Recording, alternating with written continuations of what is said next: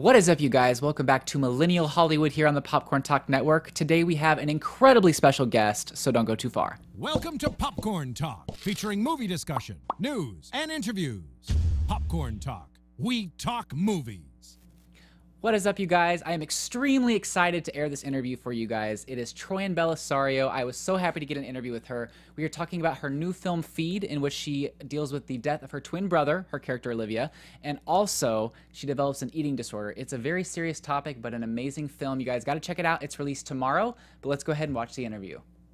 What is up, you guys? Welcome back to Millennial Hollywood here on the Popcorn Talk Network. We are so excited to have one of my favorite actresses in the entire world, Oh, you. Bellisario, in. Thank you for joining us. Wow, that's like an awesome introduction. that is so kind. Thank you so much. I, I actually loved supporting your like LA film premieres. I've gone to Still a Rose and then also Martyrs so far. That's Every so time it's incredible. Thank you so much. Yeah. I really appreciate that. Thank you. I love watching you because um, you always bring so much depth to your characters, which a lot of actresses they try to get there, but like you really dive in and like become that character. wow, I really appreciate that. Thank you. Of course. Well, I want to talk about Feed. We're so excited to talk about Feed. Yes, please. I watched it like two nights ago, Yeah. and I was floored. Like it was such an amazing thing, and I love that you spoke on such a topic so close to your heart. Mm-hmm. Um, a lot of people may be too scared or they'll think it's like taboo to talk about those types of things. Yeah. And um, whenever you first like came out to tell everyone about um, your eating disorder, was it something where you were surprised at how much love and support that you got from everyone?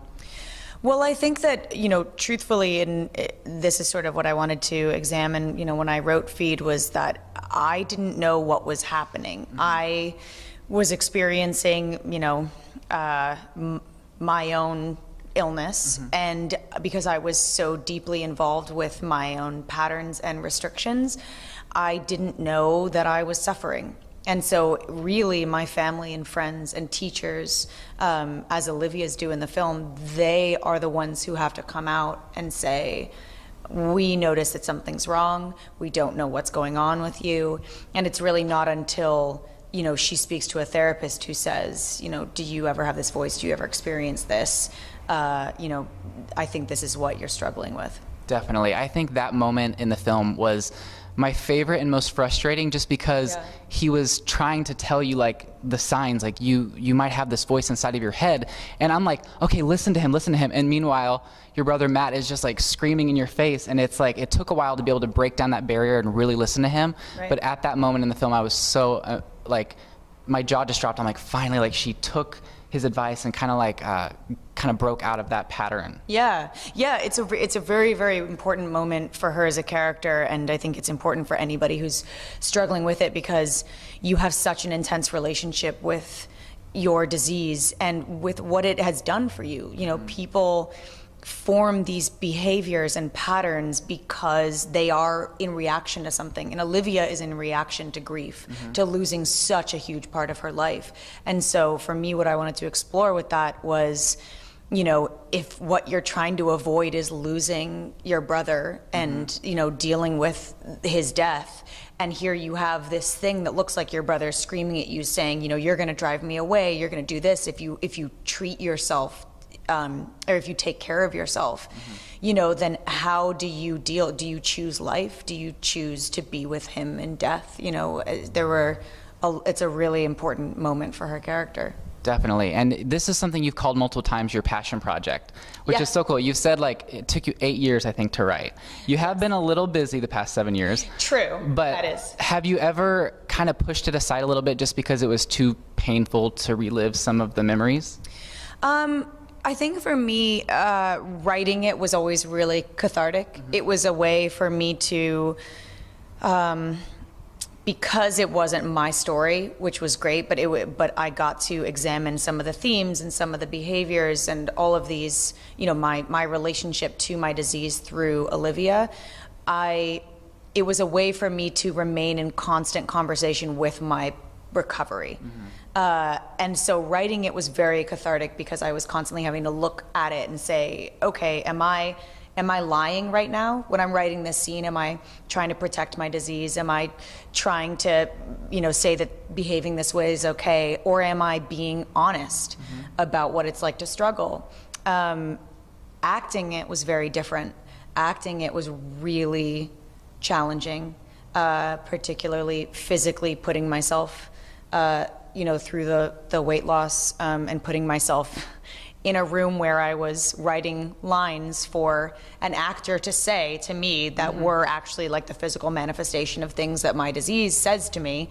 I was like, okay, um, this is tough, and why am I doing this? There were a lot, particularly for me, I remember I had a moment when we were shooting the hospitalization scenes, and I was wandering around the hospital, and I just turned to my director, Tommy, and I was like, why did I do this?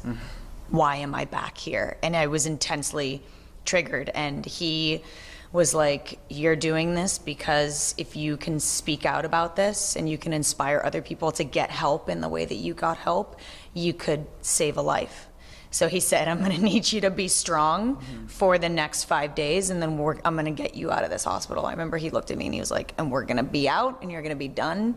And, uh, and, you know, if we can inspire somebody to health, then it will be worth it.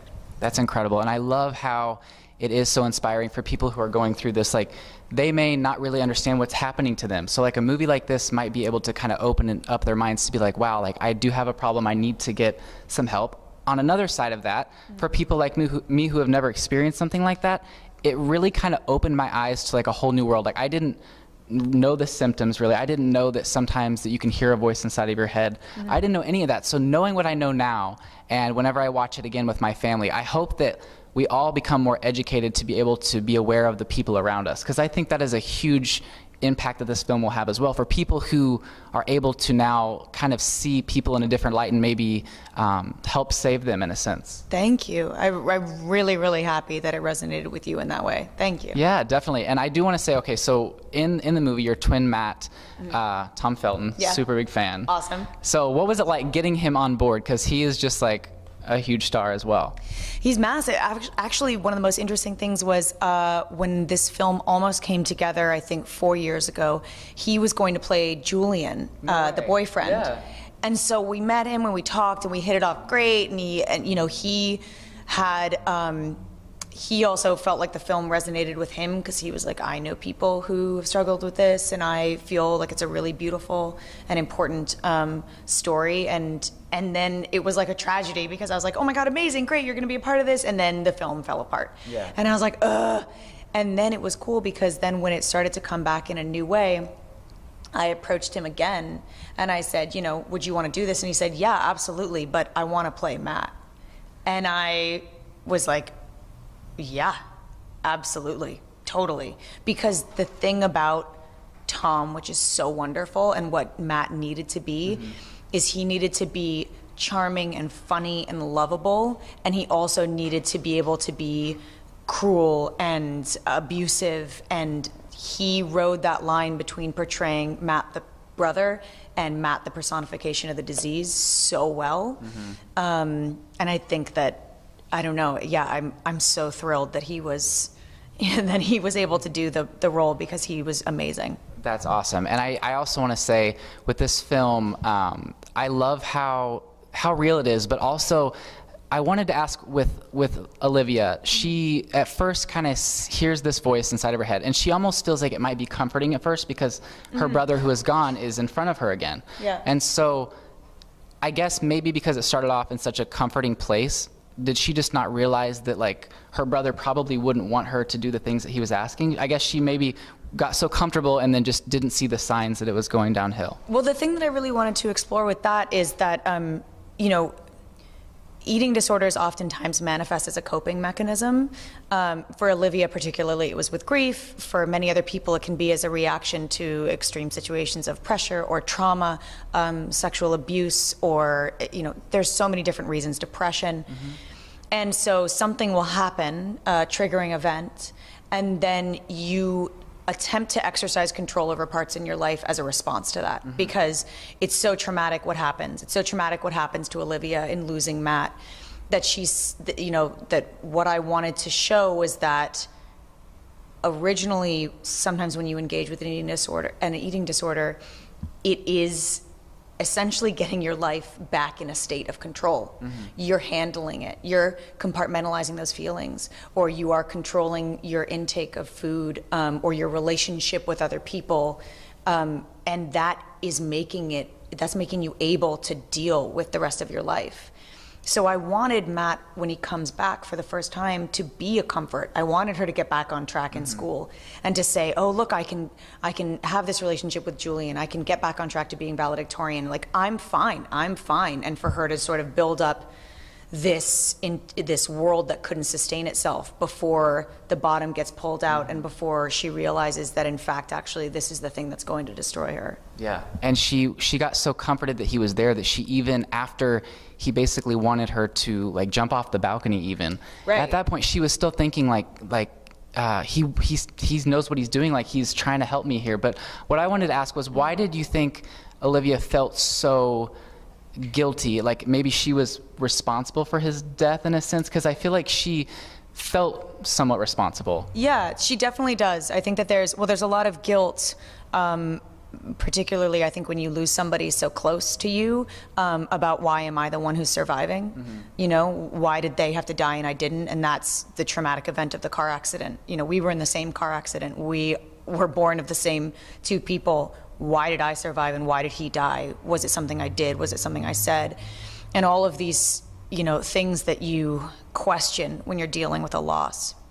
But particularly when he asks her to jump from the roof and join him in death, um, a really important thing for me to talk about through the film is that you know mental uh, is that eating disorders have the highest mortality rate of all mental illnesses, um, and it can be from you know cardiac arrest or from internal damage, but it's also from suicide. Because I think sometimes when you're that engaged with your eating disorder, you feel like there is literally no way out and taking your life is a way to end the pain. And that's why she you know she asks she says you know will it hurt? And he says you know nothing will hurt anymore. Mm-hmm. um, but that was a you know a really important scene in order for Olivia to hit rock bottom because when she's hospitalized and she gets that chance to live again and to seek treatment and to find a way of living without her eating disorder she can see how beautiful life can be Definitely. And I love at the end where she's able to kind of figure out, okay, and we know that she's going to get back on the right steps to recovery and mm-hmm. uh, the relationship she's starting out now and like having, it seems like he's there for her as well and is going to kind of not like he kind of like made light of it like you know what? Like you know everyone goes through things. You're going to be okay and i'm going to be here to get you through it. Yeah. Which i loved. Yeah i'm really glad that you you know and i, I think the important thing about that final scene is that here she is engaging romantically with somebody from a place of health mm-hmm. and you know from a place of recovery and it's not that Matt's not in the room she can still see him mm-hmm. and she can still hear him but it's about the way that she's going to choose to engage with him or she's going to choose to engage with you know Julian and the rest of her life Definitely. And one last question. We just found out that you are going to be on Where Did You Go, Bernadette, which is super exciting. Yeah. And are you? Have you read the book? Yes, I did. I loved it so much. That's awesome. And like get to work with Cate Blanchett and Kristen Wiig, like I'm sure that's going to be a dream for you. Oh my God, I'm super excited. I, I wish that I had scenes with Kristen Wiig because I feel like uh, actually maybe I don't because I feel like I wouldn't be able to contain myself. I'd probably just like die laughing. Um, but I'm I feel so so grateful to be a part of you know this job and the book is so amazing and the script is incredible and you know Richard Linklater and mm-hmm. Cate Blanchett and everybody who's in the ensemble it's just such an incredible crew of people. Um, I feel very very fortunate. That's amazing. And you guys make sure to check out feed. It goes live tomorrow July yes, 18th yes, and what streaming services? Uh, it's going to be on iTunes and on VOD uh, at first and then we'll see after that but please check it out. Thank you. Yes. Well, thank you so much for joining me. It's been a dream to interview you. No, You're like on my dream list. Oh my God, this has been such an incredible interview. Thank, thank you. you. so much. Well, thanks for joining us. And where can everyone find you on social media? Um, oh gosh, my handles are all, it's so weird. It's Sleep in the Garden without an E. So um, I think if you type it into most things, you'll see it says Troian Bellisario and it'll come up. Yeah. Awesome. Well, thank you guys so much for joining us. Make sure to tune in next week for another special guest, and we will see you guys then. Bye. Bye. All right, you guys, that was so much fun. Such an incredible interview. A dream, honestly, to interview her. But you guys, thank you so much for tuning in. You can find me everywhere at Mr. Dakota T. Jones. Make sure to check out Feed starting tomorrow, July 18th. It's going live on most streaming services. I also want to give a quick shout out to Amy Cassandra, who was my camera lady today. Love her so much. So thank you guys so much for tuning in. We will see you next week.